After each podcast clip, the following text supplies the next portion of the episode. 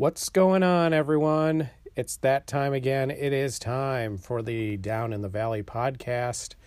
I'm Todd Golden, sports editor and Indiana State beat writer for the Terre Haute Tribune Star.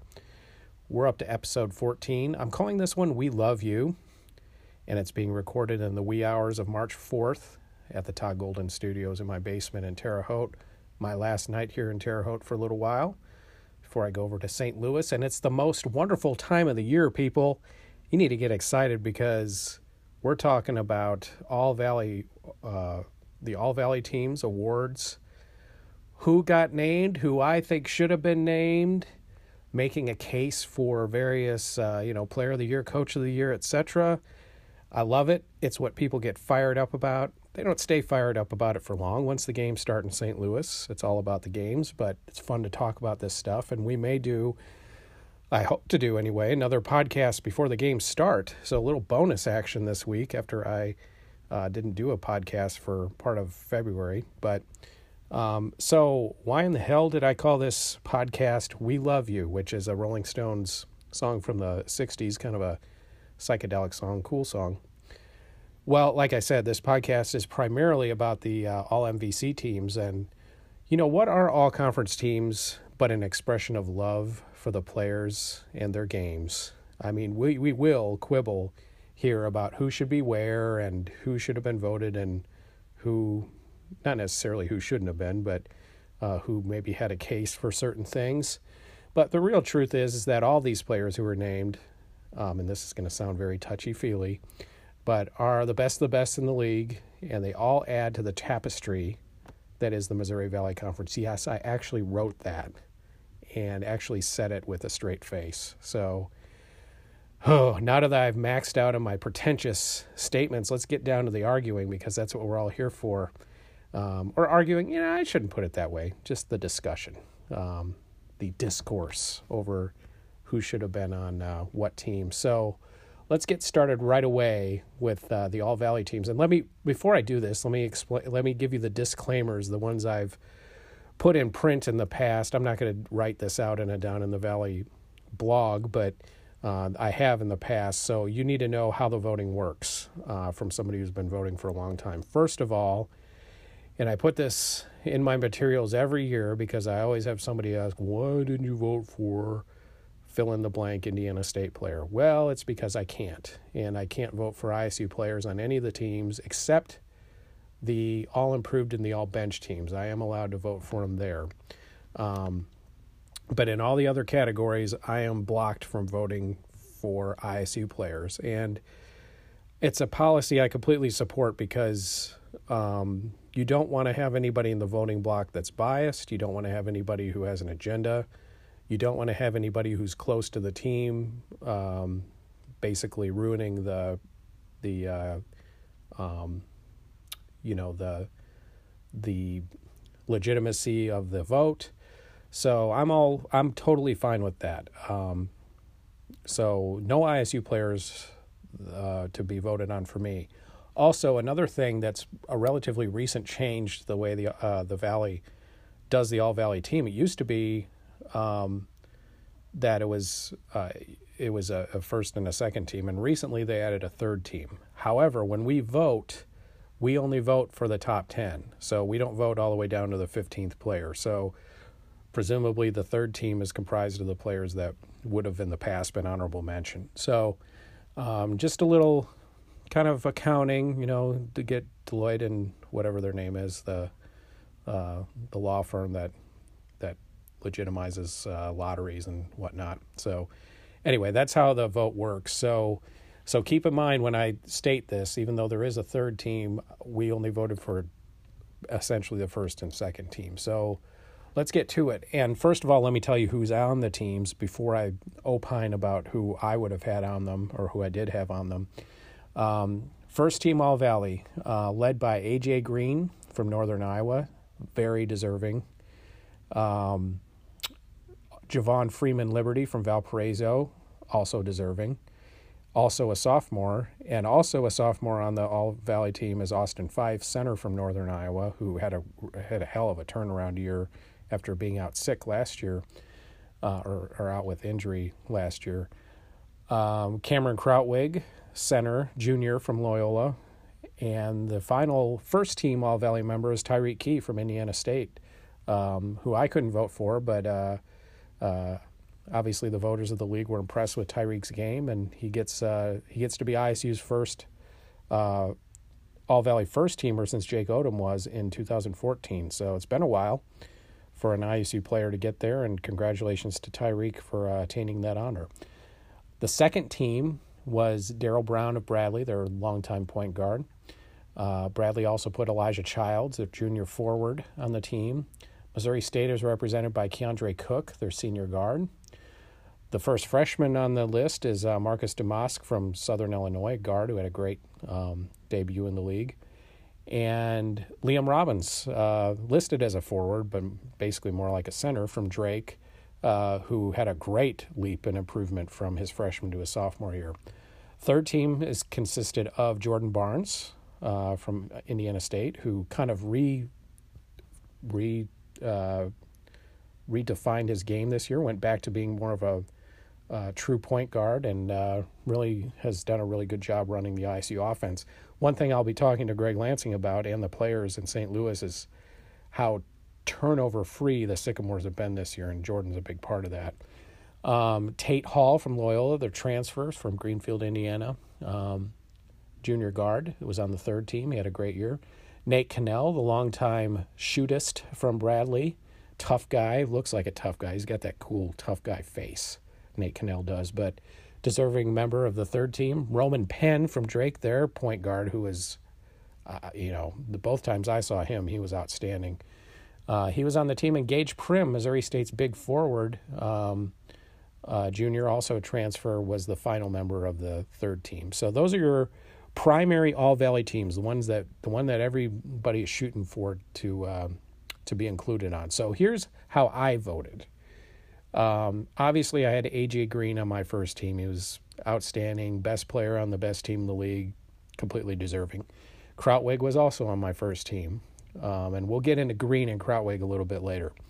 Uh, Freeman Liberty, no doubter, first teamer, outstanding year from him. Just kind of the engine that drove Valparaiso to having you know a much better year than people thought, and other than a slip right at the end, they they would have been out of the plan. So, uh, and that slip was partly because Freeman Liberty didn't play. So, uh, very impactful player for the Crusaders, and really their first player they've had in the league who really made a big imp- who's made a big impact.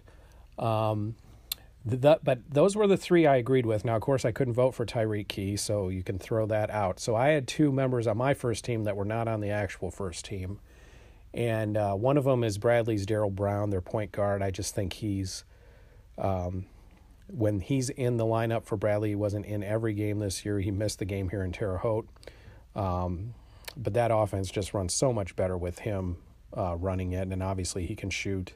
Uh, he can get to the basket. He does everything you want a point guard to do. Uh, Bradley was, uh, you know, tied for third place.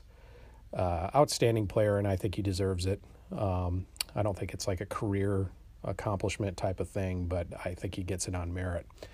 And the other member of my first team, and this is where there probably needs to be a little bit of an explanation and maybe an argument, is I had Liam Robbins on my first team, and um, I thought it, it's amazing the depth of this league that Drake is the eighth seeded team in the Valley, uh, because both times I saw Drake, they looked really good, and um, and Liam Robbins was a big reason why. Of course, Roman Penn, their point guard, was talismanic, a word I like to use sometimes for the Bulldogs. But um, and here's why I basically voted for Robbins over Austin Phyfe, who actually made the first team. Um, they're different kind of centers. Austin Phyfe, of course, is much bulkier than Robbins is. Robbins is a little bit taller than Austin Austin Phyfe is actually quite a bit taller. He's seven foot. Austin Phyfe is six nine.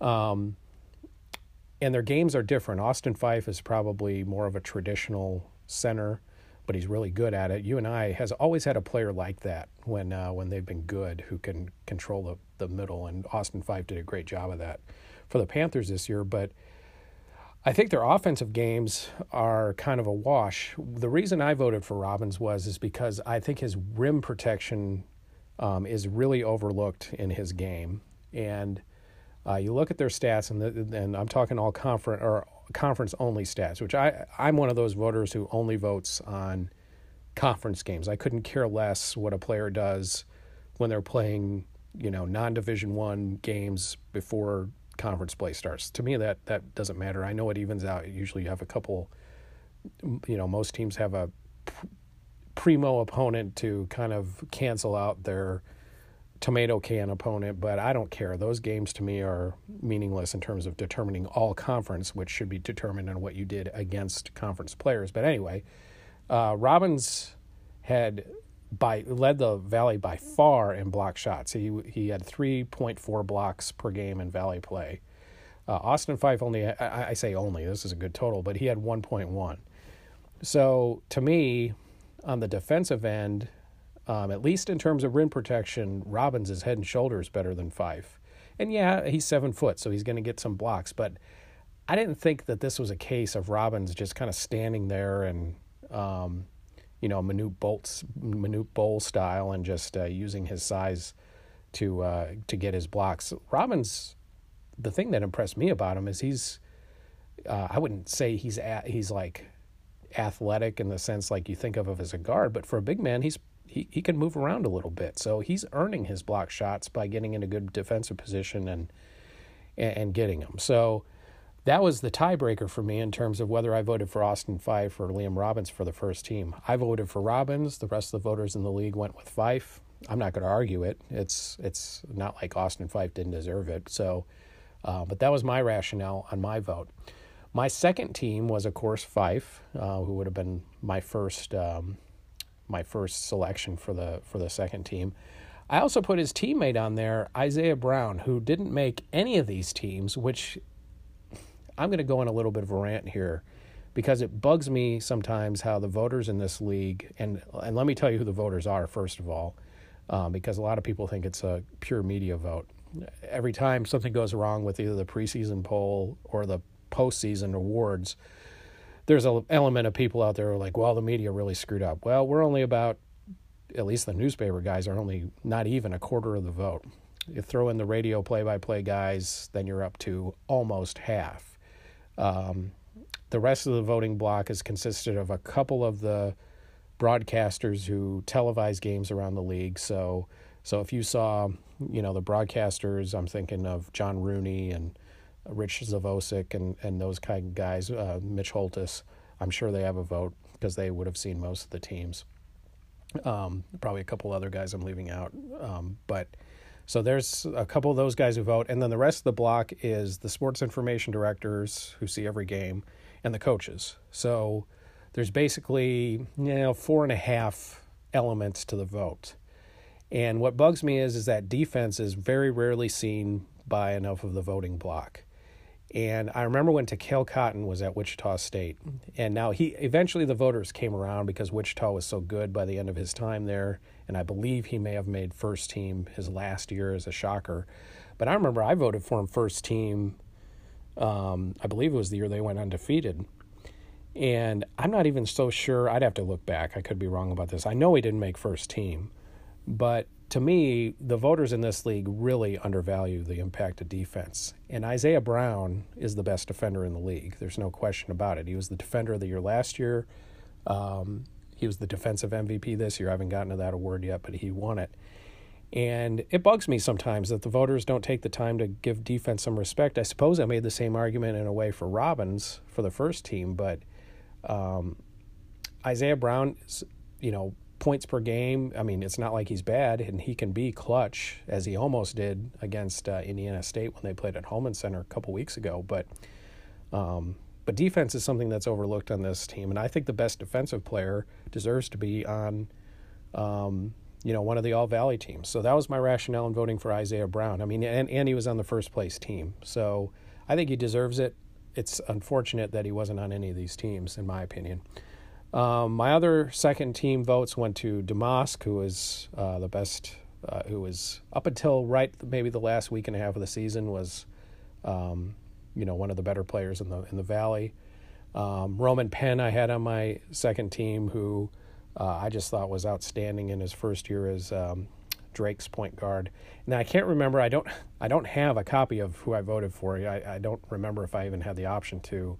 Uh, but I either had Gage Prim or Keandre Cook as my other guy.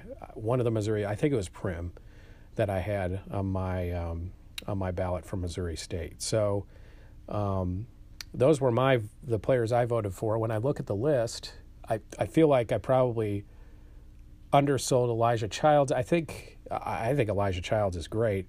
I'm just not so sure he played enough games in the league to warrant it. That's always an argument that voters run into is how many games should a player have played to the point where you start to devalue their um, their presence on the on the All Valley team.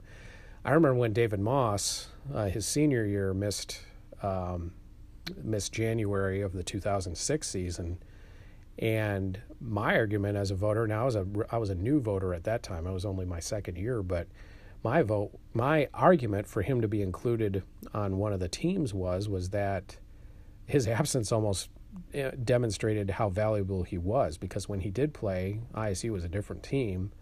Um, if longtime Sycamore fans will remember when he didn't play, they went 0 for the month of January. So um, there's always kind of a, you know, yin and yang argument to that type of stuff. I don't know that I denigrated Elijah Childs for that, but I kind of feel I probably could, I probably should have had Childs on there. That might be an oversight on my part that um, I regret a little bit. Once you get down to the third teamers, you know, I'm not going to argue with any of their cases. Tate Hall was really good for Loyola this year. Kennell's, as I mentioned, is a tough player. And the rest of the players I couldn't vote for, you know, the Indiana State players. So that's how I kind of viewed the uh, the uh, All Valley teams, which takes us to the thing that kind of rises out of the All Valley teams, which is the Larry Bird Player of the Year voting. Now, I put a poll on Twitter on Monday, um, or no, it was Sunday. Sunday was when I did it, when I was uh, engaging in my own voting. And all along, even in the early part of the Valley season, it seemed extremely clear to me that the Player of the Year um, vote was going to come down to AJ Green or Cameron Krutwig. Uh, to me, those are two of the best players in the in the league, and that's nothing against Javon Freeman Liberty, who was outstanding. Um, but as outstanding as Javon Freeman Liberty was, when you're talking about Player of the Year, you do have to take into account at least a little bit the the success of the team. And you know, UNI finished first. Loyola finished second. Uh, Valparaiso finished, um, you know, as the uh, seventh seed in the Valley tournament ultimately. So, to me, that kind of was an elimination for Freeman Liberty, as good as he was. Um, and so it came down to Green and Krutwig, and um, first of all, in the in the course of doing this vote, and this poll I did on Twitter got like almost 600 votes, which for me is pretty good actually. And and and it started a debate among UNI and Loyola fans, which I was having a lot of fun just reading because it's cool to see the fan bases uh, go at it, especially fan bases I don't, I don't even cover. Um, but it's good to know that they're if if they want to use me as a as a means of fighting with one another, you know, go crazy. But I, I thought I was disappointed in the respect of um, the fact that you know the kind of the stupidity of social media and how people are so black and white about how they make their arguments. You know, I read some ridiculous things both ways about how um, you know one player was totally undeserving. Um, some of the arguments I saw against Green were silly about he's you know he's just a volume scorer and doesn't do anything else. Uh, the arguments against Krutwig were that Austin Phyfe is better and does this and does that. All of it was just completely biased nonsense. I mean, both players were completely deserving of this award. As it turns out, AJ Green won it, and that doesn't surprise me. He had 39 first place votes to Krutwig's 10. Um, kind of like the coach of the year voting, which I'll get into later, but um, there is a tyranny of sorts in terms of how the voting block treats the leading scorer in the league, for one thing, and especially when the leading scorer in the league is on a championship team. Now, you're probably saying to yourself, well, geez, you know, why the hell wouldn't they give him more um, dap than, you know, somebody else? And I get that. Um, I'm just pointing out my observation as a as a longtime voter. I mean, that's if you do, if you pull that off, uh, you're going to probably win the Player of the Year award. So, and and I'm not knocking it. And like I said, both AJ Green and Cameron Krutwig were, in my opinion, both deserving, and I knew it would be one of the two. So, but let me tell you about how I broke it down, um, because I voted completely chalk on this. I would have had Freeman Liberty as my third place, which he got. Um, but actually, I didn't vote chalk, so I'll get to that in a second. Um, but let me talk about how I kind of parse AJ Green versus Cameron Krutwig. And the first thing I look at is Green's impact versus Krutwig's, and they both have a massive impact on their teams. I mean, Green is instant offense from anywhere on the court. He gets rightful attention for being a great three point shooter with enormous range. He can hit from pretty much anywhere within 35 feet pretty consistently. Um, but it's not just that, as far as I'm concerned with Green. I mean, Indiana State did a really good job when they played most recently of running him off the three point line, especially late in the game. But all Green does is, is dribble around the uh, the defender is pushing him off the line and fires off an off balance mid ranger, and he's perfectly capable of doing that too. And obviously, he gets to the line quite a bit. So um, he's just a you know, I don't even though he played the most amount of minutes in the league, which does inflate his numbers a little bit, I don't put him in the same category like, say, I used to criticize Colt Ryan at Evansville for, where he was playing deep into garbage time of games and putting up some numbers. I mean, sorry, Colt Ryan, if you're listening, but um, that was kind of a knock I had about his career at Evansville. But Green, I think, is earning his points mostly in close games for UNI. I don't feel like he's getting cheapos. So um, he's just a great scorer, much in the way that Doug McDermott was for Creighton when he was in the league and players like that. So obviously his offense is outstanding, best offensive player in the in the league without question. Krutwig to me, however, is the best player, and I'm talking about every facet of the game in the league. And the reason I say that is because he can dominate in the post the way his frame would dictate he should be. I mean, Krutwig's a big boy, um, former football player. Looks like it. Looks like he should be playing defensive tackle. Um, but he's six nine and bulky, and he can push you around in the paint. So in that sense, he's like a traditional good post is. Plus, he has really good footwork. Plus, he's a great finisher. So if it were even that alone, Krutwig would be one of the best players in the league, just purely as a traditional center. Um, and he's dangerous facing the basket or with his back to it. He can score either way or or you know make the offense run, and that's the big difference to me with Krutwig versus Green. In a way, they're both they they they're who the offense runs through on both teams. Green, a traditional point guard, Krutwig, a completely non-traditional point center which we've never really seen in the Valley, at least not recently. And Green is a matchup nightmare for the defense just because of how skilled he is. But that's a traditional nightmare in the sense you can at least try to scheme for it. You may not stop him anyway, but you know you're going to try to double team Green or um, you know run them off the three point line. Those are things that you can plan for. I don't know that you can plan for what Krutwig does to a defense because what I saw Krutwig do at his best this year, and I saw him at his best and I saw him at his worst. He was absolutely breathtaking when he played at Indiana State up at Loyola. I mean, he almost had a triple double. He was much more silent when Loyola played at Hulman Center. However, the whole team was basically silent after they got waxed by the Sycamores. But um, Krutwig will get the ball away from the from the uh, paint and usually on the baseline and you take him away from the you know you're you're you're creating the same matchup problem that you would for like a stretch forward where you're taking a traditional defender who would defend Krutwig out of their comfort zone as kind of in rim protection mode in the paint. It's not that Krutwig is that mobile, but his vision is so amazing and his passing skills are so dead on, at least in the games I watched him, that you're asking defenders to do some things that they're not used to doing. You can't put a guard on Krutwig, then he'll just basically bowl you over and go to the hoop. Try to put a post player out on the perimeter like that, you're compromising your defense in so many different ways. And his vision is so good that he just uh, he he's a completely unique player in that respect, and um, I think he's the best player in the league personally. That's not a knock on Green. Don't take it that way, please. I just think he does things that I've never seen a, a, a center in the Valley do.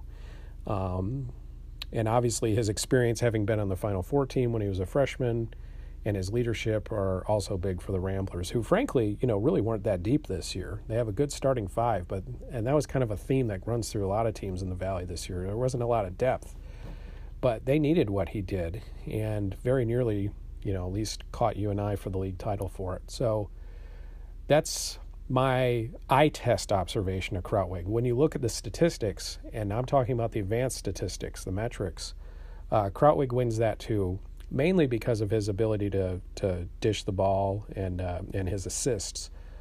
But it's also because of his defense. And Krutwig is a better defender. I mean, they're defending completely different people, but he's a def- better defender than Green was. Green's defensive metrics, depends on which one you look at, are not wonderful. I know one of them I saw had him in negative territory. The I think it's the BPM that they do on Sports Reference, but Krutwig is a plus defender too, and um, you know, again, people don't give defense enough uh, consideration when they're looking at these uh, awards and these honors. But um, Krutwig is fifth in the league, in, and we're not talking about rim protection here. He was fifth in the league in steals as as a center, and you know, granted, his footwork and his hands help him against bigger players who don't have the handles he does. Uh, but hey, you know, you, you can't knock him for that. I mean, that's a skill he has, and you know, I would say he's the second most defender on Loyola behind Lucas Williamson. So on UNI, Green is not a, you know, I, am not saying he's a bad defender, but he is, you don't look at UNI and I and say Green is the stopper. I mean, obviously that's Isaiah Brown. Austin Phyfe does a really good job in the paint of that. And there's others. UNI, throws out, you know, in the games I've seen this year, I know he had an inconsistent year, but Tywhon Pickford can go in there and create some problems defensively. Uh, Austin Kimmins can. Um, Trae Berhow can. I mean, UNI does a great job of defending collectively, and then having a big stopper like Isaiah Brown, usually to defend the best forward or guard. So, just different ways of skinning a cat. But I, I just think, I just think Krutwig.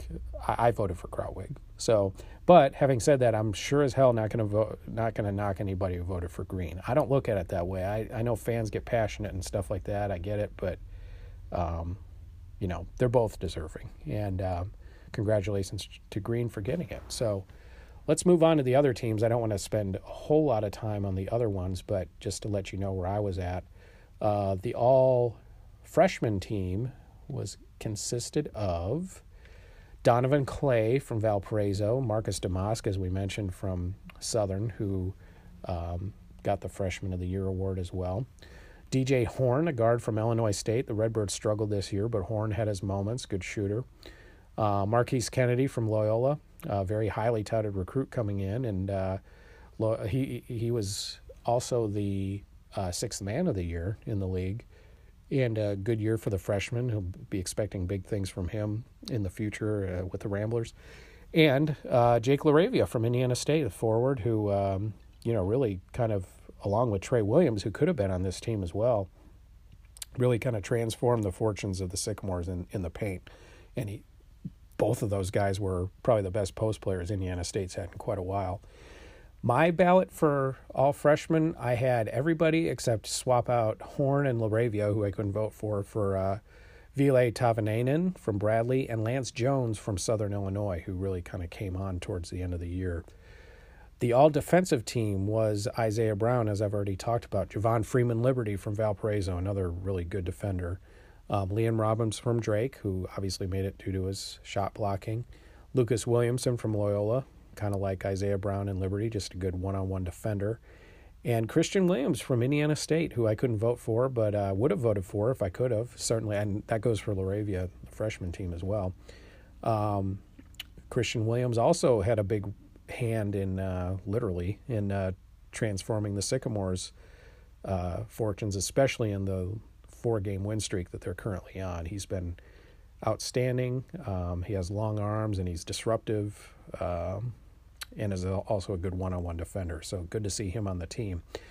Uh, my all defensive team was everybody. I couldn't. Uh, everybody. I couldn't. I couldn't vote for Williams, as you know. So the guy I had, and this is one where I will cop to some observational bias, which a lot of voters in the league, it's natural to have to see if if a guy had some good games when you saw him, to give him some um, respect in the voting, and that certainly is the case for me because Bradley's Ari Boya, their big center, um, was just ripped the Sycamores apart in both games. I mean, even the game they won at Hulman Center, Boya was pretty dominant uh, with his big seven foot frame. So, um, and he's obviously in in the rim protector mode of uh, the all defensive team. So, but I would have voted for Williams if I could have. So, um, but good for Ari Boya. He, had a nice uh, defensive year for Bradley.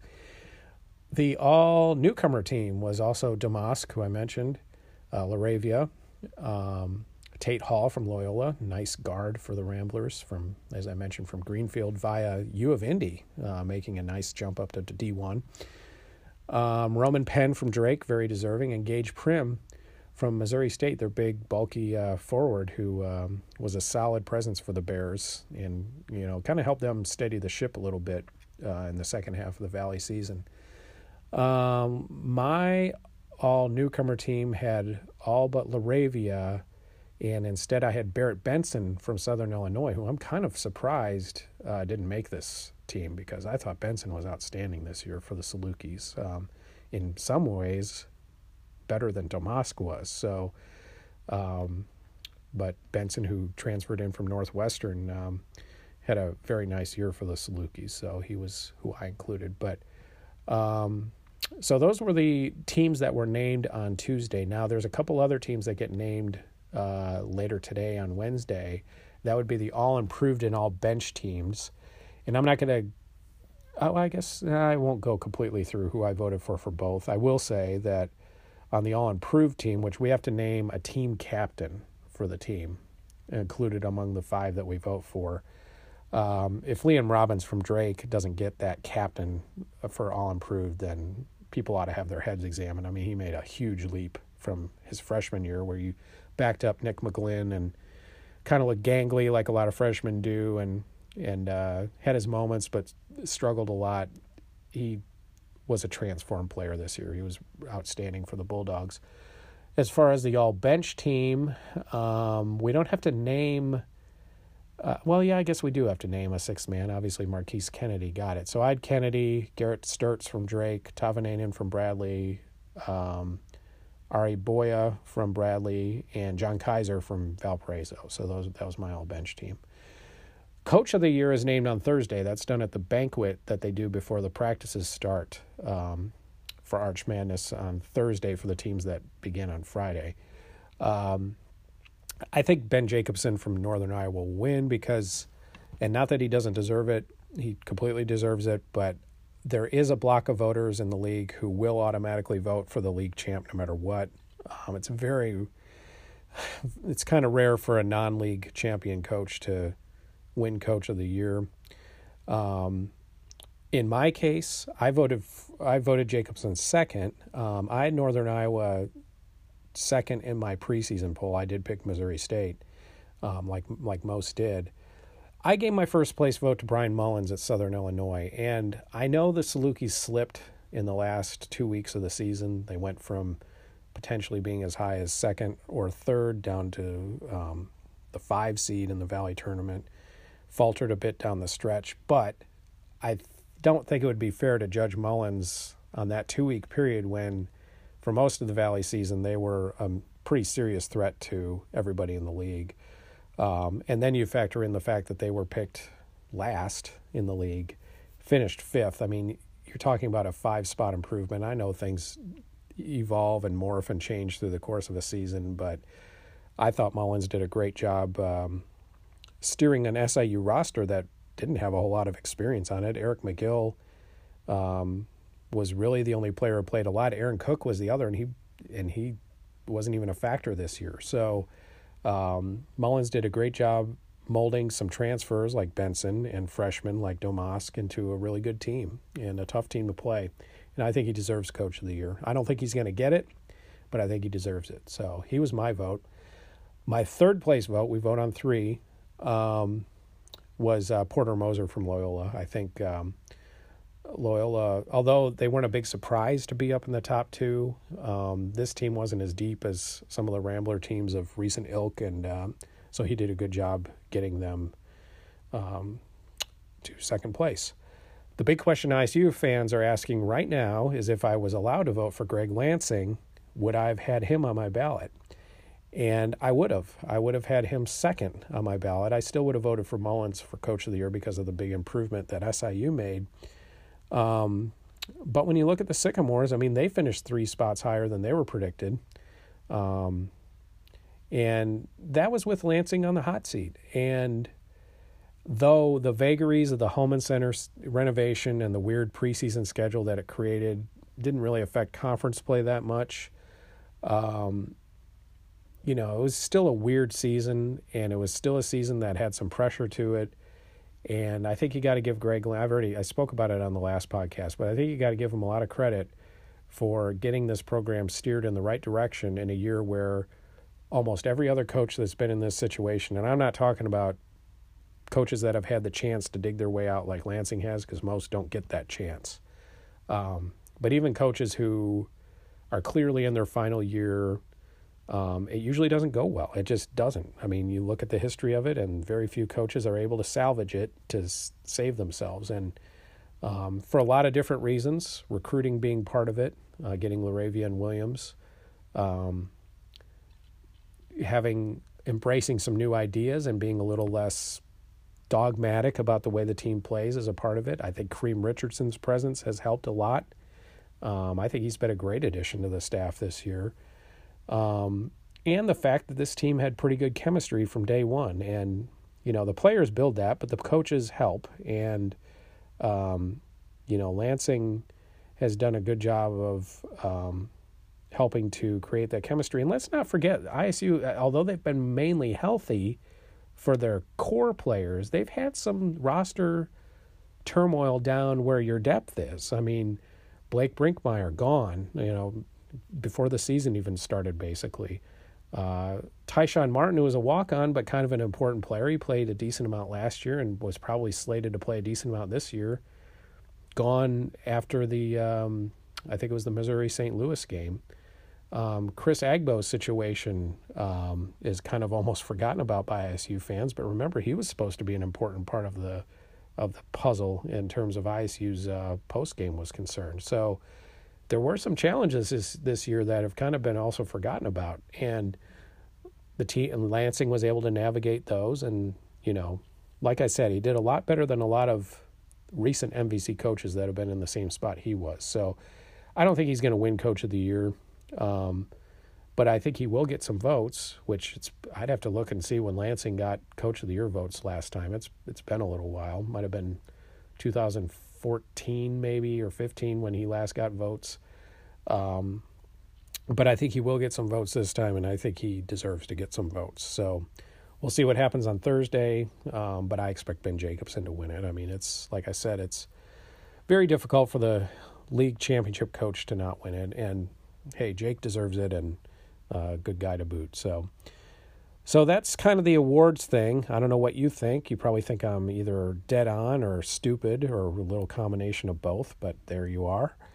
Uh, so let's talk about another contentious subject, and that's the new ISU Athletics logo that was released today and um, at a ceremony over at Tirey Hall at ISU. And I'm not going to lie, um, when they do these ceremonies at the ISU academic buildings, um, you know, I can tell you every nook and cranny of the ISU Arena, Hulman Center, uh, Memorial Stadium, Bob Warren Field, Price Field, the Track and Field Stadium, you name it, wherever else ISU teams compete. I'm all over that. I know those places well. You put me in one of the academic buildings, and I'm in deep trouble.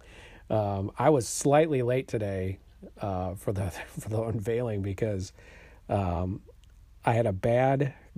It wasn't Google Maps. It was whatever the Maps app on my phone is, and it led me to the wrong spot on campus. So yeah, I'm an idiot and couldn't find Tirey Hall at first. And recovered and got there in time, and it was fine. But um, that was frustrating. Plus, I wasn't feeling well, so that didn't help. But anyway, um, by now you've probably seen it.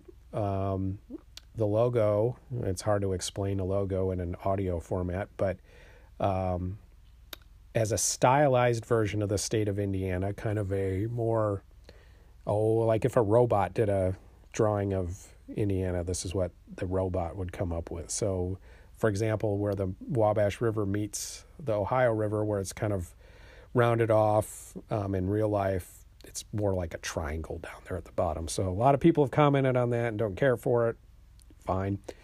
Um, so anyway, the the state of Indiana is stylized, and in the past, of course, you had a script sycamores logo that was arched over the top of Indiana. Uh, Indiana was in the primary logo was white, and the sycamores thing was blue in script over the top.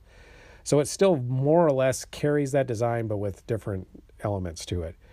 The state of Indiana itself has a big giant eye over the top of it, which I believe is in. I'm not looking at it right now. I should be, but it was in in gray um, over the top of the state. And then there's still an element of a sycamore arching over the middle of the state of Indiana, except it's not in the script logo. It's in more of a block format. So. Um, very much more modern looking logo. Um, and as all things new, when they come out, there is a whole crap load of people who really didn't care for it. At least, you know, I was kind of bitching about it on my social media on Tuesday. You know, I don't know why I was predisposed to do this, but to me, this is kind of a, you know, a test study in how social media works. I mean, social media is kind of a negative medium. And so I think people get off, and I am just as guilty as many are sometimes of getting their take in and kind of a hit and run type thing where oh this sucks you know i hate it and just kind of bolting and i think there's a certain entertainment level that people get out of that okay fine i mean i i i don't i'm not knocking that but i do tend to kind of react in a contrarian way to some of that stuff because some of it i think is just people trying to top each other and how you know, disdainful they can be. Who knows? I don't know. That's just kind of my take on social media, which I'm kind of down on right now. But anyway, um, I first saw the logo last week. I didn't want to reveal it to anybody. I had a couple fans who apparently also saw it who were asking me about it, and I didn't want to tip my hand that I had seen it. Um, I'll admit, the first time I saw it, I was like, whew, that is not going to go over well with the fans because the thing I noticed was the stylized Indiana. That was the thing that jumped out to me. Today, I've had people describe it to me as a boot. I don't really see that, but okay.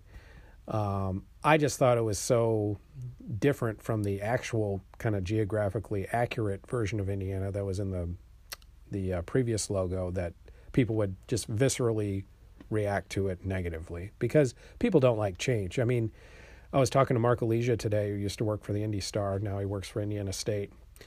And we've both been around the business a while. And when newspapers, newspapers don't do this as much anymore, but newspapers used to do what they called a redesign, you know, maybe every five years or so. And what it meant was is you might change a font in the paper, you might change the headline style, you might switch where comics were in the paper, that kind of thing. And every time a newspaper did it, people would freak out and you know, oh, I'm going to cancel my subscription and all that stuff. And then, like a week later, everybody would get used to it and forget about it.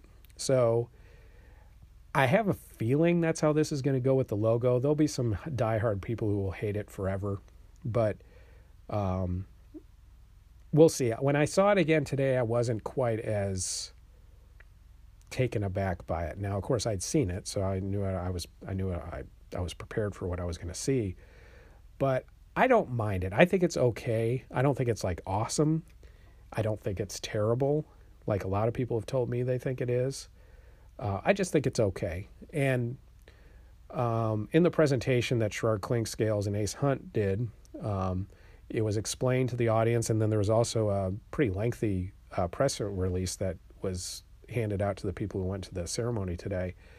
It was explained that part of the problem that they had with the former logo was that um, they were having one of the main problems they had was um, they were having trouble reproducing it in terms of the merchandising that they were wanting to do. For example, um, you know, if they wanted to do T-shirts and stuff like that, it cost more to do an ISU T-shirt than it did to do, uh, say, a school with a more modern logo like the like the newer version of the IU logo. Um, and I'm guessing, and I know nothing about printing T-shirts, but my guess is is that process has become more digitized over the years, which the ISU logo that has been used actually goes way back to 1988, um, before that was even a consideration, and um, so that was part of it. My guess is if you were trying to reproduce the ISU logo, because this, I'm just looking at this from a pure font standpoint or pure, like when I photoshopped ISU stuff, I create our graphics for the paper, and um, the ISU logo is a little tricky because the state of Indiana itself is so thin. So it kind of if you were putting it on a I'm I'm definitely spitballing here, but if you put it on like a dark blue or an, even an ISU blue shirt, a lot of that would bleed in. Again, I'm spitballing. I could be totally talking out of my ass right now, but I can see where it would be difficult to reproduce. Um, and of course, you know, a lot of ISU's fan base. I have had people ask me over the years, why don't I see, and they brought this up during the presentation, you know, why don't I see the shirt at some of the retailers around Terre Haute? They carry, you know, IU gear and Purdue gear and uh, even Illinois gear. Um, and apparently, what was claimed to me is that the merchandisers, it costs more to make a shirt, so you're not going to obviously make as much money on it, so they don't carry it. Probably another unsaid part of it is they don't sell as many of them, but we'll leave that alone for right now. But um, so that was one of the reasons for a new logo.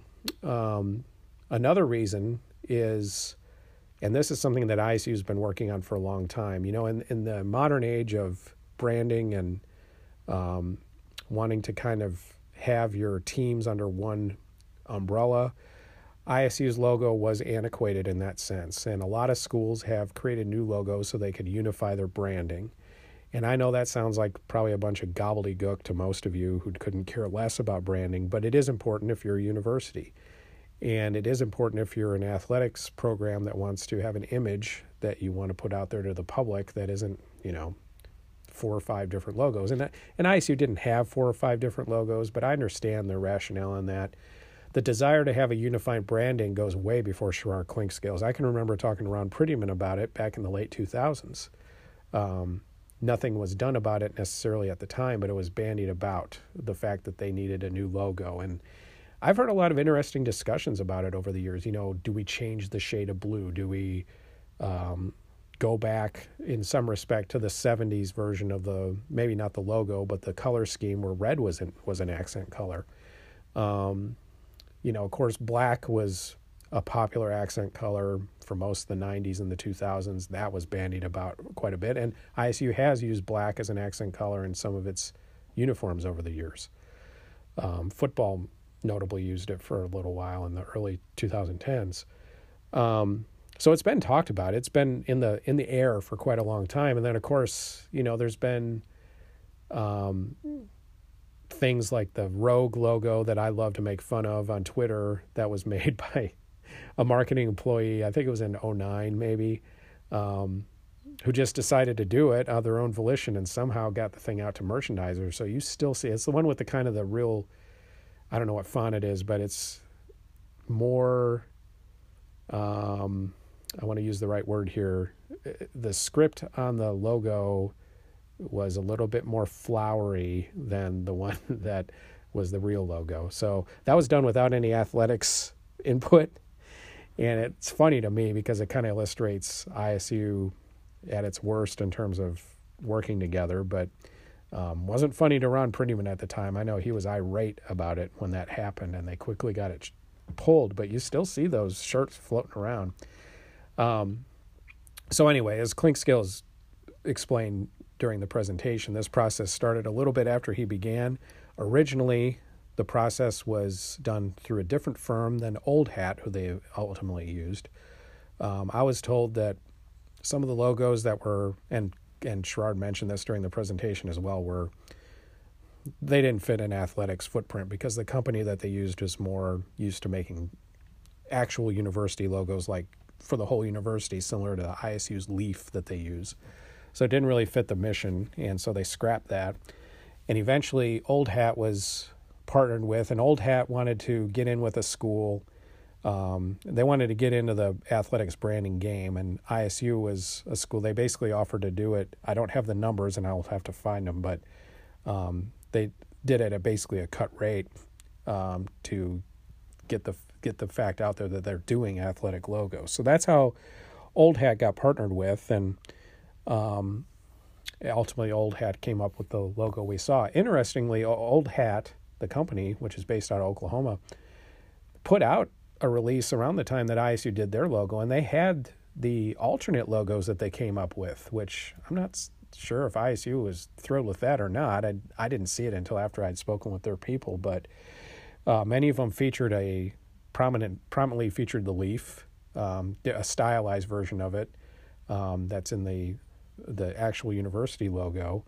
Um, with some of the same, most of the block fonts were the same in these logos. Um, so it was interesting to see what they kind of left on the cutting room floor. But um, anyway, so you know, they wanted to unify the branding. And there's a couple of exceptions. Um, they kept. I never really even noticed it until it was mentioned in the in the um, presentation today. But track and field has always used a little bit of a unique script on their on their um, on their jerseys uh, that they you know that the runners run with and I guess the coaches have used it on their on their paraphernalia too. I just don't notice stuff like that as much. I've noticed it on the track and field uniforms, but you know, I guess I've never made the distinction that track and field uniforms branded the same way as other teams did. So it shows you how much I was paying attention. But anyway, Indiana State track and field has been allowed to keep that script logo they've been using, so their uniforms won't really change that drastically.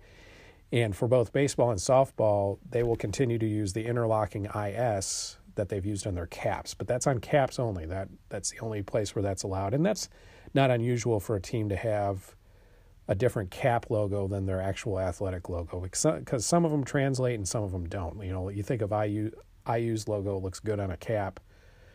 You think of um, Illinois State, at least their their logo with all the word wording in it, that would not look good on a cap. So they probably they just use the bird head, which is, you know, also part of their logo. But, um, so those are the exceptions. But everybody else eventually will be using the new ISU logo. So. Um, and the other thing, you know, the thing is, they were pretty diplomatic in the presser today, but then this one really jumped out at me when I read this in the um, press release because this is unusually blunt uh, for a press release, but there was just a desire too to just have something new. I mean, let's be honest. Um, and the ISU logo that was used had a real that was a longer run than I thought. I didn't realize it went back that far to 1988. So you're talking about 32 years with one logo. And this is I'm quoting this from the press release, but um, it says um, uh, when describing what they now call the vintage logo. From a visual standpoint, the 88 to 2020 logo simply looks outdated. The logo was last redesigned in 1988 prior to the advent of di- digital technology that allows for athletic marks to be more current and modern. Simply put, the 88 to 2020 logo appears old and antiquated, which negatively affects Indiana State from a national perception, fan engagement, and recruiting standpoint. That is um, pretty blunt, probably a little harsh. Um, I don't know what I really, I never really thought much about the old logo. I mean, I had a lot of people be really passionate about it to me. I, this is where, I, as a reporter, I'm in a weak spot. I was talking about this with one of my close friends today. And normally, as a reporter, it's 98% of the time, it's to your advantage to take the dispassion or take the passion out of it and be dispassionate. When you're looking at a player, you don't want to get passionate about, you know, their game, how much you like them personally and all that. You have it's my job to look at everybody dispassionately and judge them that way. Trying to judge a logo dispassionately is not how it works. And I allude back to my own teams that I follow. Um, I'm I cover Indiana State. I didn't go to Indiana State. I'm.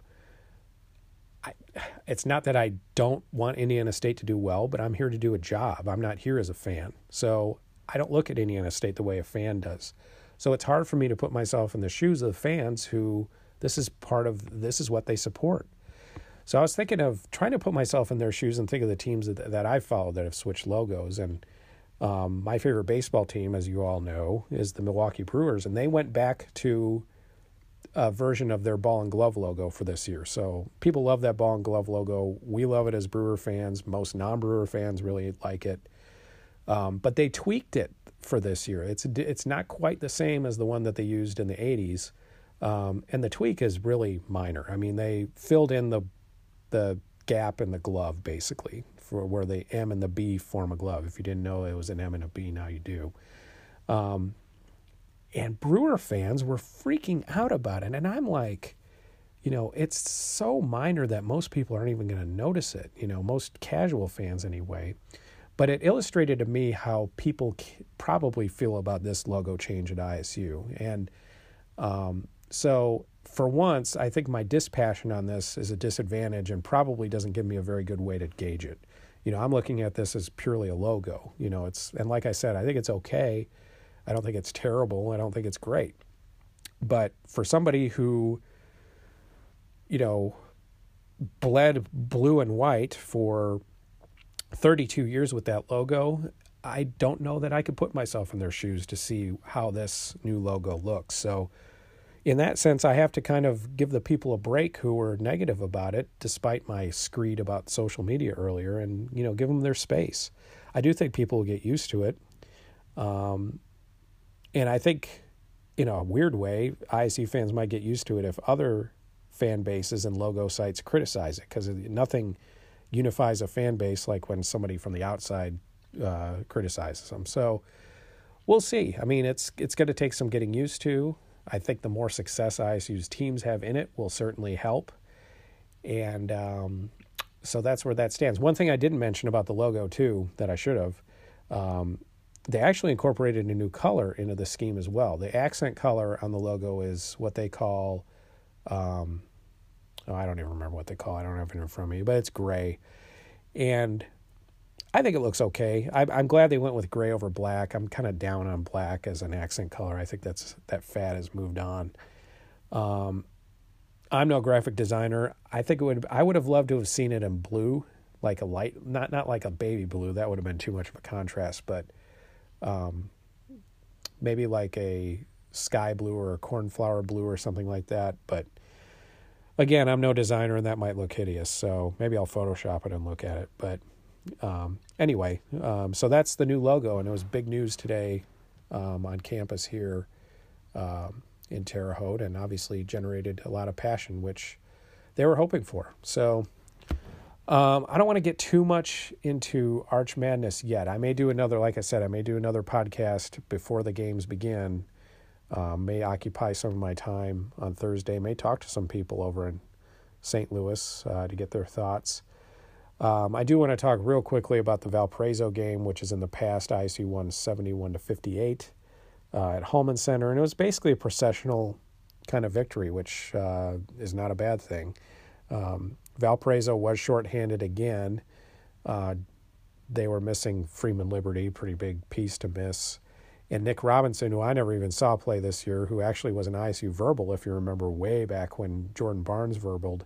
Um, back in 2015, I think it was. But um, shorthanded Valpo team, they hung in there for a little while, but ISU, uh, you know, took the lead pretty early and held on to it, and really were never threatened in the game by the Crusaders. So turned out to be a huge win. ISU by that point had gotten themselves out of any kind of Thursday considerations, but uh, they maxed out. They got to the number three seed, and um, which if you would have told somebody two weeks earlier that ISU would have been in a three hole in the Valley tournament, they would, would have never bought it. So, um, you know, they finished the season right. In some ways, this season reminds me of 2011, where ISU finished the that Valley season with five straight Valley wins. They lost to Morehead State in the between there um, when uh, Kenneth Faried came to Hulman Center, and um, back in the bracket buster days. But um,